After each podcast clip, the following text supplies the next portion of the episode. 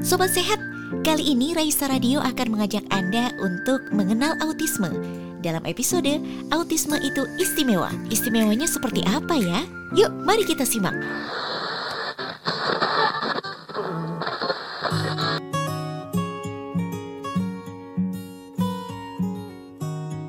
Selamat pagi Sobat Sehat, selamat pagi juga dengan Dokter Mahar. Bagaimana kabarnya dok? Sehat hari ini dok?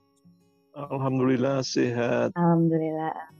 Baik Sobat Sehat, ini kita mengupas tentang autisme dan mengapa autisme itu istimewa. Dan di sini sudah ada Dokter Mahar. Mungkin bisa langsung saja ya Dokter Mahar, mungkin sebelum melanjutkan ke hal yang lebih dalam lagi mengenai autisme, mungkin Dokter Mahar bisa nih untuk memberitahu ke Sobat Sehat sebenarnya autisme itu apa sih dok? Jadi kita memang sering kali mendengarkan kata autis atau autisme. Nah itu sebenarnya itu cukup banyak ada di sekitar kita. Anak-anak autis itu ciri-cirinya adalah anak jarang berkontak mata. Jadi mereka sulit berkontak mata atau tidak tanggap jika dipanggil. Ini biasanya mulai terlihat jelas pada waktu mulai usia 1 sampai 2 tahun.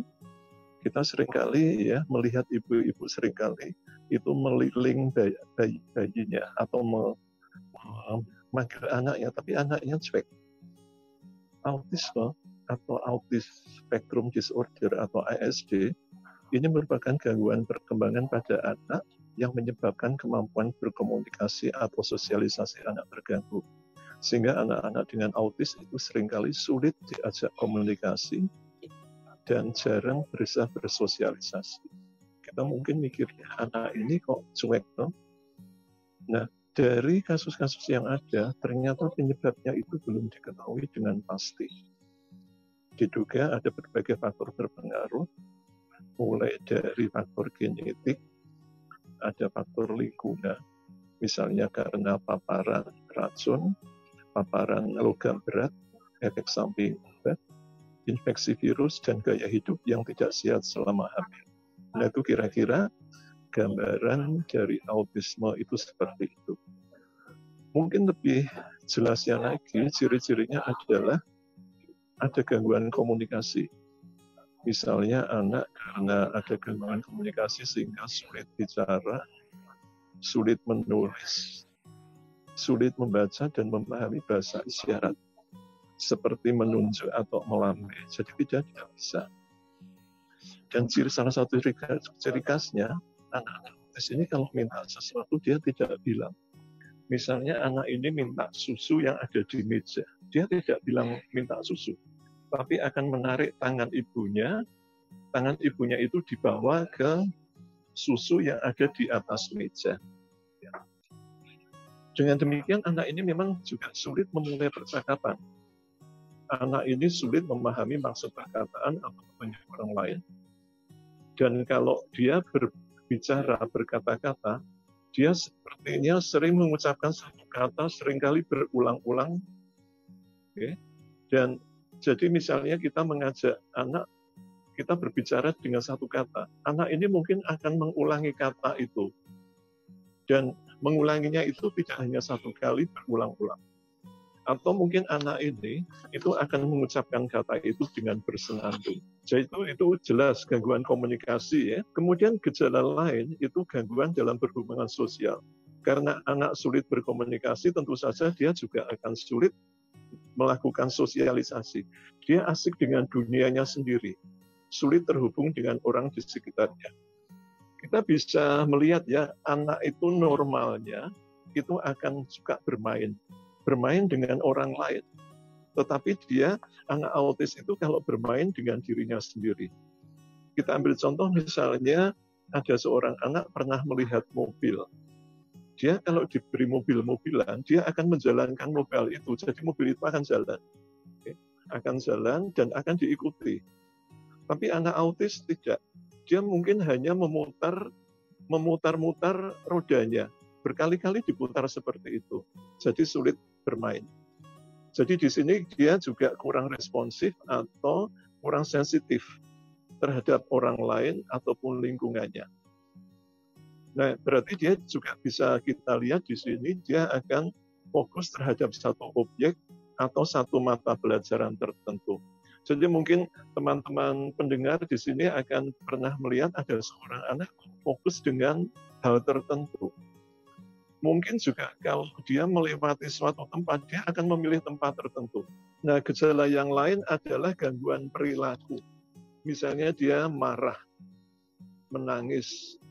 Dia marah atau menangis itu sering kali begini, apa yang dimaksudkan itu tidak bisa dipahami oleh orang lain sehingga orang lain ini tidak bisa memenuhi permintaannya.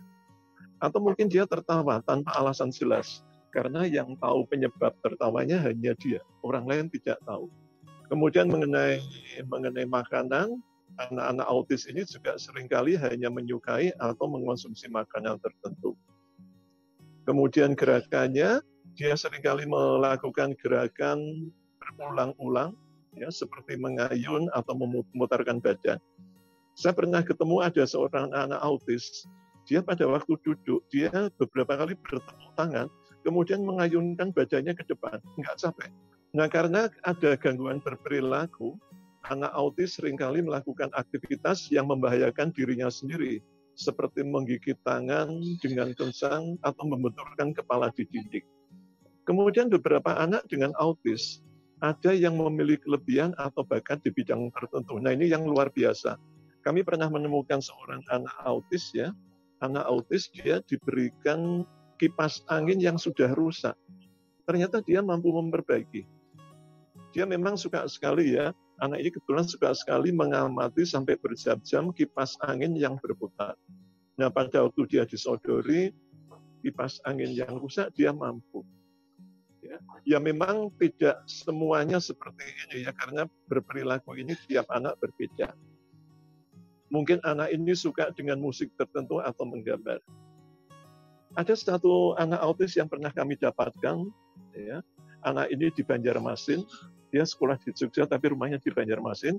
Ternyata dia pandai sekali dalam membaca Al-Quran. Dan pada waktu dia itu pada waktu dia itu mendengar orang lain membaca Al-Quran dan orang lain ini membacanya salah. Anak ini bisa bisa tahu, oh ini salahnya di sini. Dan dia bisa mengkoreksi. Sebenarnya membaca Al-Quran yang benar seperti ini. Dan dia pernah menjadi juara pertama nasional itu pada lomba baca Al-Quran. Nah karena kondisinya seperti itu, tentu saja kita dalam berkomunikasi dengan anak autis, juga perlu dengan cara tertentu. Jadi kalau kita ketemu seorang anak, cara komunikasinya berbeda, mungkin anak itu autis. Nah, kita perlu berbicara dengan cara tertentu, kita perlu berkomunikasi dengan cara tertentu. Nah, beberapa hal yang bisa kita ambil sebagai pegangan, biasakan kalau berbicara itu dengan kalimat singkat dan jelas. Misalnya anak ini aktivitasnya banyak sekali. Kita cukup bilang, Rudi, duduk. Jadi jelas, Rudi, duduk. Nah, untuk itu kita bisa mengevaluasi, ya, Nyun Sewu. Ini kita sering kali ketemu ibu-ibu atau bapak-bapak kalau menghadapi anak anak apa yang tingkah lakunya banyak, itu sering kali kata-katanya banyak sekali. Enggak kamu ini kok kok kegiatannya seperti itu lari sana lari sini mau duduk.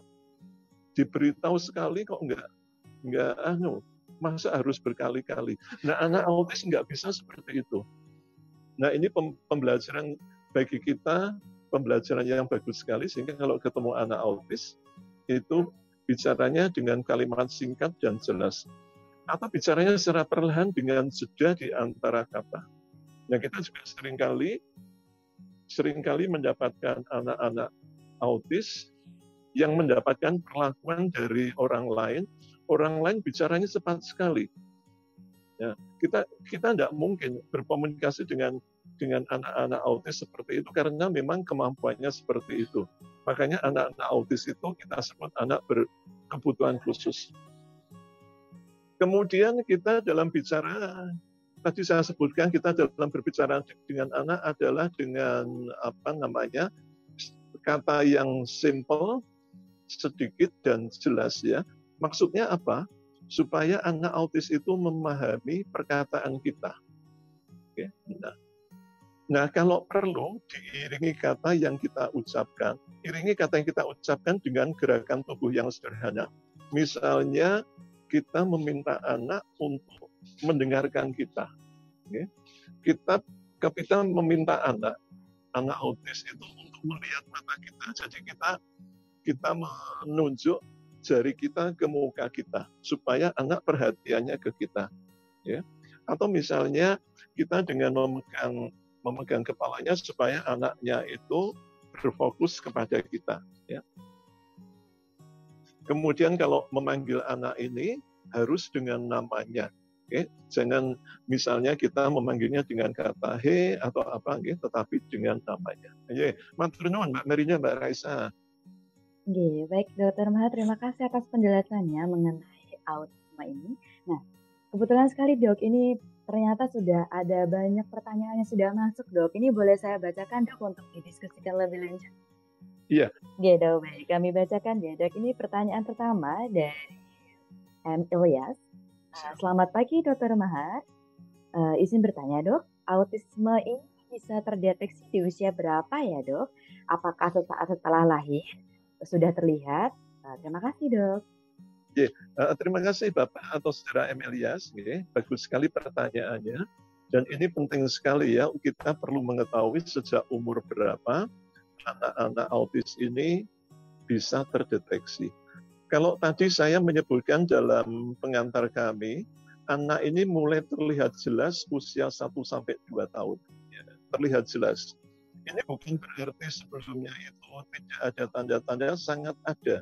Sangat ada tanda-tanda dan kita bisa belajar kita bisa belajar dari ibu-ibu kalau mengasuh menimang bayi sering kali kan kita lihat ibu-ibu kalau punya bayi kan sering kali memanggil ya memanggil nah itu anak akan apa namanya akan arahkan pandangannya ke arah suara biasanya atau misalnya katakan ibu ini akan membuat susu. Membuat susu, susu dimasukkan di botol, kemudian botolnya dikocak-kocak. Okay? Seringkali anak itu sudah mampu. Mampu dia akan menoleh ke arah botol susu itu. Nah ini kalau anak tidak menoleh, itu ada beberapa kemungkinan. Mungkin autis, tapi mungkin juga ada gangguan pendengaran. Sehingga pada pemeriksaan sering kali dokter juga akan memeriksa apakah pada anak ini ada ada autisnya atau ada gangguan pendengaran. Sehingga ini bagus sekali kalau kita kita itu pada pengasuhan anak perlu memperhatikan anak sebaik mungkin. Nah itu. Nah permasalahannya sering kali begini para pendengar, ya, sering kali permasalahannya kita sering kali terlalu sibuk, terlalu sibuk sehingga bayi atau anak itu diserahkan kepada pengasuh. Dan pengasuhnya ini mungkin tidak tidak telaten sehingga anak itu asal diam kemudian sudah. Nah ini yang kami lihat para pendengar sering kali terjadi bayi anak sejak bayi itu sudah dihadapkan pada TV atau komputer atau gadget dan karena anak itu perhatiannya terfokus kepada TV, dia terhibur jadi diam. Oke. Nah kalau ada problem sering kali tidak diketahui. Demikian Mbak Merinda, mudah-mudahan ini jawabannya memuaskan ya. Iya, nuwun dok. Jadi memang sebenarnya bisa dideteksi lebih dini ya dok dan memperhatikan anak lebih baik seperti itu ya dok. Ini ada kaitannya dengan eh, tanda-tanda uh, tadi dok. Uh, selamat pagi dokter Mahar. Uh, senang sekali mendengar penjelasannya Dr. Mahar. Saya Christine Maharani dari KMPK 2021. Izin bertanya, dok, saat orang tua sudah mengetahui jika anaknya memiliki gangguan autis, itu tentunya shock ya dok. Nah, kemudian biasanya uh, bagaimana cara dokter memberikan kabar atau menguatkan orang tua dengan anak yang dengan gangguan autis tersebut dok? Iya, ini bisa dimengerti mengapa kalau ada orang tua mendengar anaknya itu ada satu problem. Problem apa pun itu akan shock ya, akan sangat shock. Sehingga ada baiknya, ada baiknya edukasi itu yang diberikan kepada masyarakat itu seluas mungkin dan sebaik mungkin. Contohnya yang diberikan oleh Radio Raisa ini, itu akan bagus sekali kalau didengarkan banyak orang. Sehingga kalau misalnya suatu saat ketemu kasus-kasus apa pun, termasuk kasus autis ini, itu akan mudah memahami dan tidak terkejut, tidak kaget. Untuk pertama kali kaget itu kami bisa memahami, tetapi kalau kemudian membiarkan dirinya kaget terus, tidak berbuat sesuatu, tidak ada manfaatnya. Ya. Nah, kita mencoba begini ya para pendengar ya, kita mencoba melihat sisi kelebihan dari kasus apa pun, termasuk kasus autis ini. Ya. Pada judul ini disebutkan autis itu anak istimewa ya, Mbak Raisa dan Mbak Merinda. Ya. Nah itu kan luar biasa mungkin di balik itu, di balik kondisi autis itu ada hal-hal yang positif yang bisa bisa apa namanya bisa dirasakan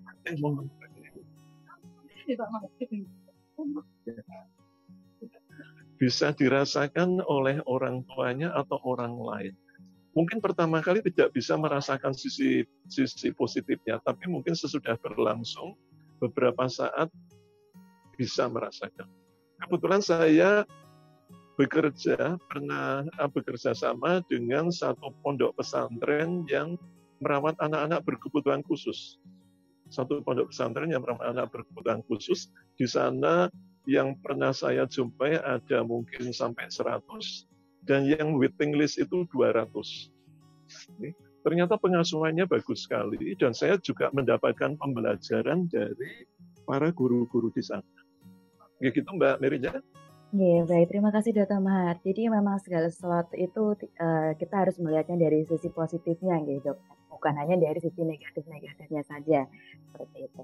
Nah, mungkin untuk sobat sehat semua yang ingin bertanya boleh resen atau open mic diperbolehkan. Mungkin ada yang ingin open mic sekarang? Ya, selamat pagi dok. Saya dengan Agnesia dok. Kebetulan adiknya Azrian ini, anak saya ini anak istimewa. Usianya sekarang sudah 21 tahun dok.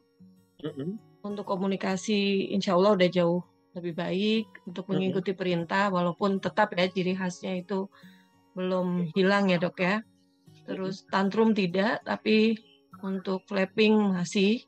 Nah, kesulitan kesulitan sebagai orang tua tuh ini dok, uh, apa mencari wadah ya. Anak saya ini harus saya kembangkan ke mana gitu loh mengarahkannya. Beberapa dulu sempat ikut sekolah, tapi saya terkendala untuk pendidikan formal nih. Uh, inklusi pun menolak saat itu ya, saat itu. Nah, terus mungkin saya pun teledor dengan dengan banyak di rumah anak saya saya didik sendiri. Jadinya ya banyak keterlambatan untuk untuk sekolah itu tadi dok. Sekarang ikut di yayasan biruku itu se untuk les komputernya aja. Nah, yang saya butuhkan nih mengembangkan si anak bagaimana dok ya? Apakah ada kemungkinan dia untuk bisa keluar dari dari ciri khasnya seperti ini gitu dok? Kebetulan kami berdomisili di Bandung dok. Hmm, ya, terima ya. kasih dokter, gitu aja ya. pertanyaannya. Terima kasih mbak. Ya, terima kasih ibu. Ini satu pertanyaan yang bagus sekali ya. ya. Anu, memang memang anu ya Bu ada seni tersendiri untuk mendapatkan informasi-informasi itu. Okay. Nah begini Bu, Ibu sudah mencoba banyak hal, okay. mungkin akan lebih bagus lagi kalau bisa kita bisa belajar dari orang lain bagaimana menemukan hal itu. Mungkin sementara ini kita kesulitan menemukan ya, tapi dengan saling tukar pendapat dengan orang-orang di sekitar kita yang anak punya anak menderita autis, insya Allah nanti akan bisa didapatkan. Seperti kami sudah memulai dengan kegiatan-kegiatan untuk mengatasi autis ini, salah satunya kami membuat film dokumenter.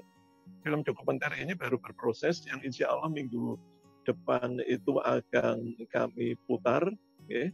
Mungkin di kota lain juga ada Ibu Nah kami kemudian bisa mempertemukan beberapa orang yang mempunyai program khusus, kemudian mereka akan saling akan saling apa mendapatkan pembelajaran. Seperti tadi, seperti tadi yang kami ceritakan ada anak dengan melihat dengan melihat apa kipas angin yang berputar lama-lama bisa memperbaiki. Kemudian anak ini diberikan kegiatan yang dia bisa reparasi mesin apa reparasi kipas angin. Kemudian juga kami menemukan seorang anak yang dia itu kalau dengan laptop itu bagus sekali. Kita sering kali kalau anu ya kita kalau sering kali main dengan laptop kita sering kali kehilangan data. Ternyata anak ini bisa. Anak ini bisa kemudian menemukan kembali. Jadi memang gini ibu-ibu dan pendengar-pendengar yang lain, permasalahan autis ini belum bisa kita ketahui semua. Belum bisa kita ketahui semua, dan memang caranya adalah dengan mengamati anak ini. Ya, betul. Seperti tadi juga yang saya sampaikan, ada anak yang bisa juara satu membaca Al-Quran. Kami juga kaget pada waktu pertama saya mengetahui dia itu bisa mengkoreksi ada orang membaca Al-Quran salah. Ini kan dengan pengamatan ya Bu ya dengan yeah. pengamatan dan kemudian sharing dengan orang lain. Nah, mari silahkan Ibu, ya, mungkin Ibu bisa bisa juga apa menggalang bisa berkomunikasi dengan orang orang penderita autis. Mungkin Ibu bisa men-search internet ya misalnya semacam perkumpulan untuk pemerhati anak autis yang ada di masing-masing kota. Yang hmm. saya lihat rata-rata itu sudah Bu, rata-rata masing-masing kota hanya mungkin belum belum diketemukan Ibu. Iya, iya Pak. Ya, uh, uh, mungkin nanti kalau malah Ibu sudah ketemu itu bisa merintis ada semacam perkumpulan orang-orang dengan autis ya. Nanti bisa bisa sharing dengan kami. Misalnya Ibu kami kami minta untuk memutar film kami. Nah itu. Baik, ya. baik, dokter. Begitu, mungkin keterangan pertama saya begitu, nanti Ibu bisa mengembangkan sendiri. Baik, terima kasih Ibu atas sharingnya. Jadi kita uh, seperti yang dibilang Dokter Mahar tadi, mungkin kita bisa sharing gitu ya sama orang tua yang lain untuk mendapatkan informasi-informasi lainnya yang mungkin nanti sangat bermanfaat dan mendukung dalam bagaimana uh, cara kita uh, lebih mengistimewakan dari anak autis ini akan bisa berkembang menjadi lebih baik. Ya, baik dok. Ini ada Eh, beberapa pertanyaan lagi dok dari Sobat Sehat. Ini ada beberapa pertanyaan yang serupa, jadi saya gabungkan saja ya dok. Ini masih terkait dengan bakat anak dok.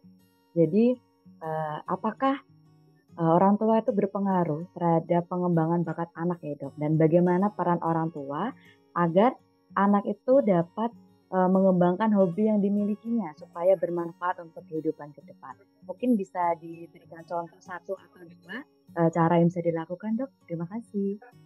Yeah. Nuwun sekali Mbak Marija pertanyaannya juga luar biasa bagus sekali. Eh. Ini saya jadi ingat dari dari pertanyaan ini ingat fase perkembangan anak ya fase perkembangan anak. Sebenarnya anak itu sejak kecil itu akan mencoba-coba, mencoba-coba apa yang dia bisa lakukan. Dan kalau dia bisa melakukan, itu akan bangga sekali. Walaupun apa yang dicoba itu membahayakan, deh. Tetapi yang sering kita lihat ini mohon maaf yang kami lihat itu sering kali banyak dari orang tua orang tua yang sepertinya terlalu melindungi, terlalu melindungi sehingga bakat anak menjadi tidak segera berkembang. Kita ambil contoh ngeten, kita ambil contoh ya. Misalnya kalau kita di rumah makan, di rumah makan ada keluarga mengajak anak-anaknya makan. Yang kita lihat biasanya dari keluarga-keluarga yang ada di sekitar kita, itu kalau kita makan-makan di rumah makan, kita makan dulu, kemudian anaknya ini digendong oleh babysitternya, kemudian disuapi babysitternya. Sesudah kita selesai makan, baru ibu itu gendong putranya, kemudian babysitternya ini diminta makan. Tetapi kalau kita melihat ada orang barat yang ada di rumah makan. Kalau mereka satu keluarga, apa yang kita lihat Mbak Merinda? Anak akan disuruh apa? Anak akan dimintakan satu porsi duduk untuk makan yang tinggi khusus untuk porsi anak. dan anak ini akan dibiarkan makan semampunya walaupun makanan tadi diacak-acak. Tetapi paling tidak kan dia sudah ada usaha. Ya. Nah kemudian juga sesudah anak lebih besar, kita nampaknya kita terlalu banyak membantu anak kita. Sehingga anak kita itu kurang mengembangkan kemampuannya. Nah ini monggo kita bisa bisa apa mengevaluasi bagaimana kita mengasuh anak-anak kita. Kemudian juga kalau kita mendengar, ya mungkin Mbak Merinda juga pernah mendengar, anak-anak di negara tertentu sering kali begitu anak selesai SMA, ya, itu kemudian keluar. Keluar tapi bukan untuk pergi tanpa pamit, enggak, tapi untuk mencoba mandiri. Okay. Mereka pergi keluar untuk mencoba mencari uang saku sendiri. Mencari uang saku sendiri, entah itu jadi pelayan restoran, okay, atau mungkin tukang cuci di rumah makan, okay, atau misalnya katakan pada hari libur mereka membantu mencari uang jadi tukang kebun itu loh. Ini kan akan mengembangkan bakat untuk bekerja. Nah, monggo. Ini ini PR bagi kita bersama, Mbak Marinda. Apakah kita itu terlalu melindungi anak-anak kita apa tidak? Oke, nah, monggo. Nah itu, itu nanti bisa juga berkembang ke yang lain. Uh, silahkan, monggo Mbak Marinda. gitu. Jadi memang sebaiknya tidak terlalu melindungi gitu dan memberikan ruang yeah. untuk anak mengeksplorasi apa yang bisa dilakukan. Nah, dok ini ada kaitannya dengan pertanyaan sebelumnya, dok. Nah, bagaimana dengan anak yang sebelumnya itu sekolah di SLB, dok? Nah, ketika sudah dewasa, otomatis anak tersebut akan lulus dari SLB. Nah, um, apa yang bisa dilakukan agar anak tersebut bisa memiliki kegiatan selain sekolah, dok? Iya, ini bagus sekali ya, anak yang di SLP itu kan anak-anak dengan intellectual disability. Anak-anak dengan intellectual disability yang kemampuan inteligensinya tertentu. Ya. Tentunya kalau kita akan menuntut pada anak-anak ini untuk berprestasi seperti anak-anak yang tidak intellectual disability yang itu kan tidak mungkin ya sehingga memang sejak awal sekali perlu dikembangkan apa perlu ditemukan anak-anak ini berkembangnya potensinya di mana sehingga bisa disesuaikan. Kita ambil contoh seperti ini. Misalnya anak ini dia mampu untuk mengerjakan tugas-tugas rumah tangga dengan baik, tetapi lainnya itu nggak bisa. Ini kan suatu hal yang bagus sekali, sehingga misalnya nantinya ini anak ini terpaksa ikut saudaranya. Dia bisa membantu-bantu di rumah. Dia membantu-bantu di rumah dan biasanya anak-anak seperti ini tanggung jawabnya tinggi. Nah untuk ini begini nggih, ada bayinya sejak kecil itu sebelum anak sekolah itu kita mengedepankan bagaimana anak ini mempunyai life skill. Life skill ya, misalnya dia kita kembangkan untuk bisa berlaku sopan santun, bisa bertanggung jawab, tahu ke, tahu ke apa nama kewajibannya dan sebagainya. Yang yang hal-hal yang nanti bisa didapatkan sekolah itu akan lebih baik nanti didapatkan di sekolah. Jadi misalnya kalau ada anak umur tiga tahun, kita ajari kita ajari membaca di rumah, kita perlu berpikir ulang. Nanti itu dia akan diajari di sekolah. Apa tidak sebaiknya pada waktu di masih di rumah diajari bagaimana life skill. Misalnya dia bisa menolong temannya, kerjasama dengan temannya, sopan santun dan sebagainya. Dan ini kami sering kali mendapatkan, ya, anak-anak sesudah sekolahnya tinggi, ya, tapi ternyata dia hal-hal yang berkaitan dengan life skill nggak bisa.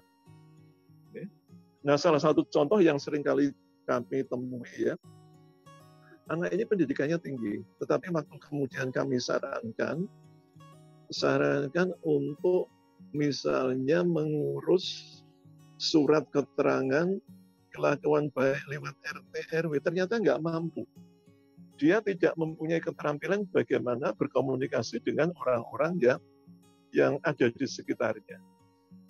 memang mereka ini kalau dengan dengan gadget terampil sekali, tetapi untuk life skill ternyata kurang mampu. Nah, monggo, ini tadi kembali ke anak-anak anak-anak dengan retardasi mental atau yang kita sebut intellectual disability, kita perlu mencari potensi-potensi apa yang ada, kemudian kita kembangkan. Jadi sebagai contoh tadi misalnya mampunya hanya mengerjakan pekerjaan rumah ya, ya itu kita kembangkan itu. Mungkin nanti yang mereka mampunya jadi katakan bekerja sebagai membantu saudaranya bekerja di warung mengambilkan barang, ya kalau mampunya itu ya itu aja daripada tidak ada kegiatan. Jadi kita perlu mengenal anak-anak berkebutuhan khusus. Iya, matur nuwun Mbak Mirinya. Ya, terima kasih juga dok. Jadi kita memang perlu mengenal dan mengembangkan potensi yang sudah dimiliki dari anak dengan autis tersebut ya dok. Hmm. Ya, dan begini Mbak Mirinya, Mbak sering kali yang kami tanya, yang kami dapati itu karena memang belum memahami, belum memahami, kemudian orang tua itu memikirnya terlalu tinggi. Ya, terlalu tinggi tidak mengetahui kalau anak ini berkebutuhan khusus dan juga nanti prestasinya khusus. Kembali ke tadi ada pertanyaan yang awal, bagaimana supaya orang tua orang tua dari anak berkebutuhan khusus itu anak autis itu bisa mengenal di mana bisa mengakses semacam pelatihan. Ini dimulai dengan apa yang ada di sekitar kita dulu. Nanti lama-lama saya harapkan akan bisa bergerak seperti bola salju ya. Seperti yang kami alami sekitar tahun 2000-an, 2002, 2003. Itu kami waktu itu dimintai tolong seorang teman untuk melakukan penelitian tentang anak autis. Saat itu hanya mendapatkan tujuh kasus tapi sekarang dengan berkembangnya zaman, kami bisa menemukan ada anak autis sekitar ratusan yang dirawat di satu pondok pesantren dan sebagian masih jadi waiting list. Ya. Jadi nanti dengan dengan sistem bola salju kita mungkin hanya mendapatkan satu, nanti sudah mendapatkan satu, orang tua dari anak autis itu bisa memperkenalkan yang lain. Begitu seterusnya memperkenalkan lain sehingga lama-lama kita akan ketemu banyak orang dan kita bisa saling belajar. Ya, matur nuwun Mbak Merinda. Ya, baik. Terima kasih banyak Dokter Mahar atas penjelasannya. Dok, ini ada pertanyaan lagi dari Sobat Sehat. Ini mengenai uh, makanan. Ini ditanyakan dari Ibu Lis Sugiyarti dan uh, serupa dengan pertanyaannya Fatur Sudani mengenai kebutuhan gizi anak autis dengan stunting, sedangkan anak memiliki beberapa alergi makanan. Dan uh, apakah ada makanan-makanan yang seharusnya tidak dimakan oleh anak autis? Ya, terima kasih Mbak Merinda. Ini memang memang apa namanya sering kali ditanyakan oleh orang tua dari anak autis ya. Tapi juga kita perlu, memang mereka dipesan oleh dokternya untuk tidak makan ini, tidak makan itu dan sebagainya. Tapi kita juga perlu memikirkan jangan sampai kemudian terlalu ketat. Terlalu ketat sehingga takut makan apa-apa. Mungkin masing-masing pasien ini bisa dikonsulkan ke masing-masing dokter yang merawat karena mungkin masing-masing anak ini berbeda. Ya. Sehingga yang di, yang dipantang itu makanan tertentu saja, jangan semua makanan. Nah kami akhir-akhir ini bisa bisa menemukan ya banyak anak yang kemudian dipantangkan pada terlalu banyak makanan akhirnya kurang gizi. Nah itu mbak. Ya. Jadi perlu perlu di, dipahami betul yang yang selek, selektif mungkin gitu Begitu Mbak Mirinya, oke? Okay? Iya, baik. Ya, terima kasih atas uh, tips-tipsnya ya dia tadi. Nah, ini ada lagi dok pertanyaan mengenai pagi dok gitu. Saya ingin bertanya, apakah uh, anak autis ini uh, bisa mendapatkan perawatan khusus gitu? Dan mungkin bisa diceritakan dok, ada perawatan khusus apa yang bisa didapatkan oleh anak autis tersebut? Terima kasih dok. Iya, terima kasih Nyi. Jadi ini juga pertanyaan bagus sekali karena gejala-gejala anak autis itu banyak sekali macamnya. Mulai anaknya itu yang lebih banyak duduk, kemudian main-main dengan tangannya, kemudian tapi juga ada gerakannya yang banyak sekali, berarti masing-masing itu spesifik sekali. Kalau dibikin generalisasi susah. Ada satu hal yang kami amati di, di satu pondok pesantren yang kami kunjungi, anak anak autis yang gerakannya banyak sekali, itu kemudian diberikan difasilitasi dengan lahan yang memungkinkan untuk anak ini menyalurkan tenaganya. Menyalurkan energinya, dia banyak kegiatan, main, dan sebagainya, sehingga dia lelah. Tapi juga ada anak-anak yang di, perlu di, diajari untuk fokus. Ya. Nah, anak ini kemudian diajari untuk diajari untuk lebih fokus dengan cara menanam tanaman. Misalnya menanam tanaman menanam tanaman waktu itu pohon tomat. Ya. Anak ini diajari, diajari misalnya disediakan pot, ya, kemudian disediakan alat untuk mengambil tanah, kemudian sambil anak ini kemudian dilatih untuk memasukkan tanah ya, dari sekitarnya sambil berhitung satu, dua. Nah ternyata ini ini berjalan dengan baik, Mbak Marinda. Jadi ini memang masing-masing anak perlu kekhususan dan ini perlu pengamatan tersendiri. Dan masih banyak lagi hal-hal yang yang dilakukan, ya. Kemudian ada lagi yang saya juga salut sekali ya, di pondok itu, anak-anak kan menunaikan kegiatan ibadahnya misalnya sholat. Ya. Itu anak-anak autis yang yang paling kondisinya paling berat diletakkan paling belakang. Kemudian yang lebih ringan itu di depannya. Kemudian yang lebih ringan lagi di depannya dan paling depan adalah santri-santri yang tidak berkebutuhan khususnya. Pada waktu mereka melakukan gerakan-gerakan sholat, itu anak-anak yang di belakangnya itu meniru anak yang di depannya. Ini luar biasa. Dan mereka bisa serentak. Kemudian juga pada waktu wudhu, ini memang anak-anak yang belum bisa wudhu dengan baik diajari satu-satu. Bagaimana mengambil air dan sebagainya. Monggo ini menarik sekali ya. Jadi memang mengajarinya itu secara spesifik sekali.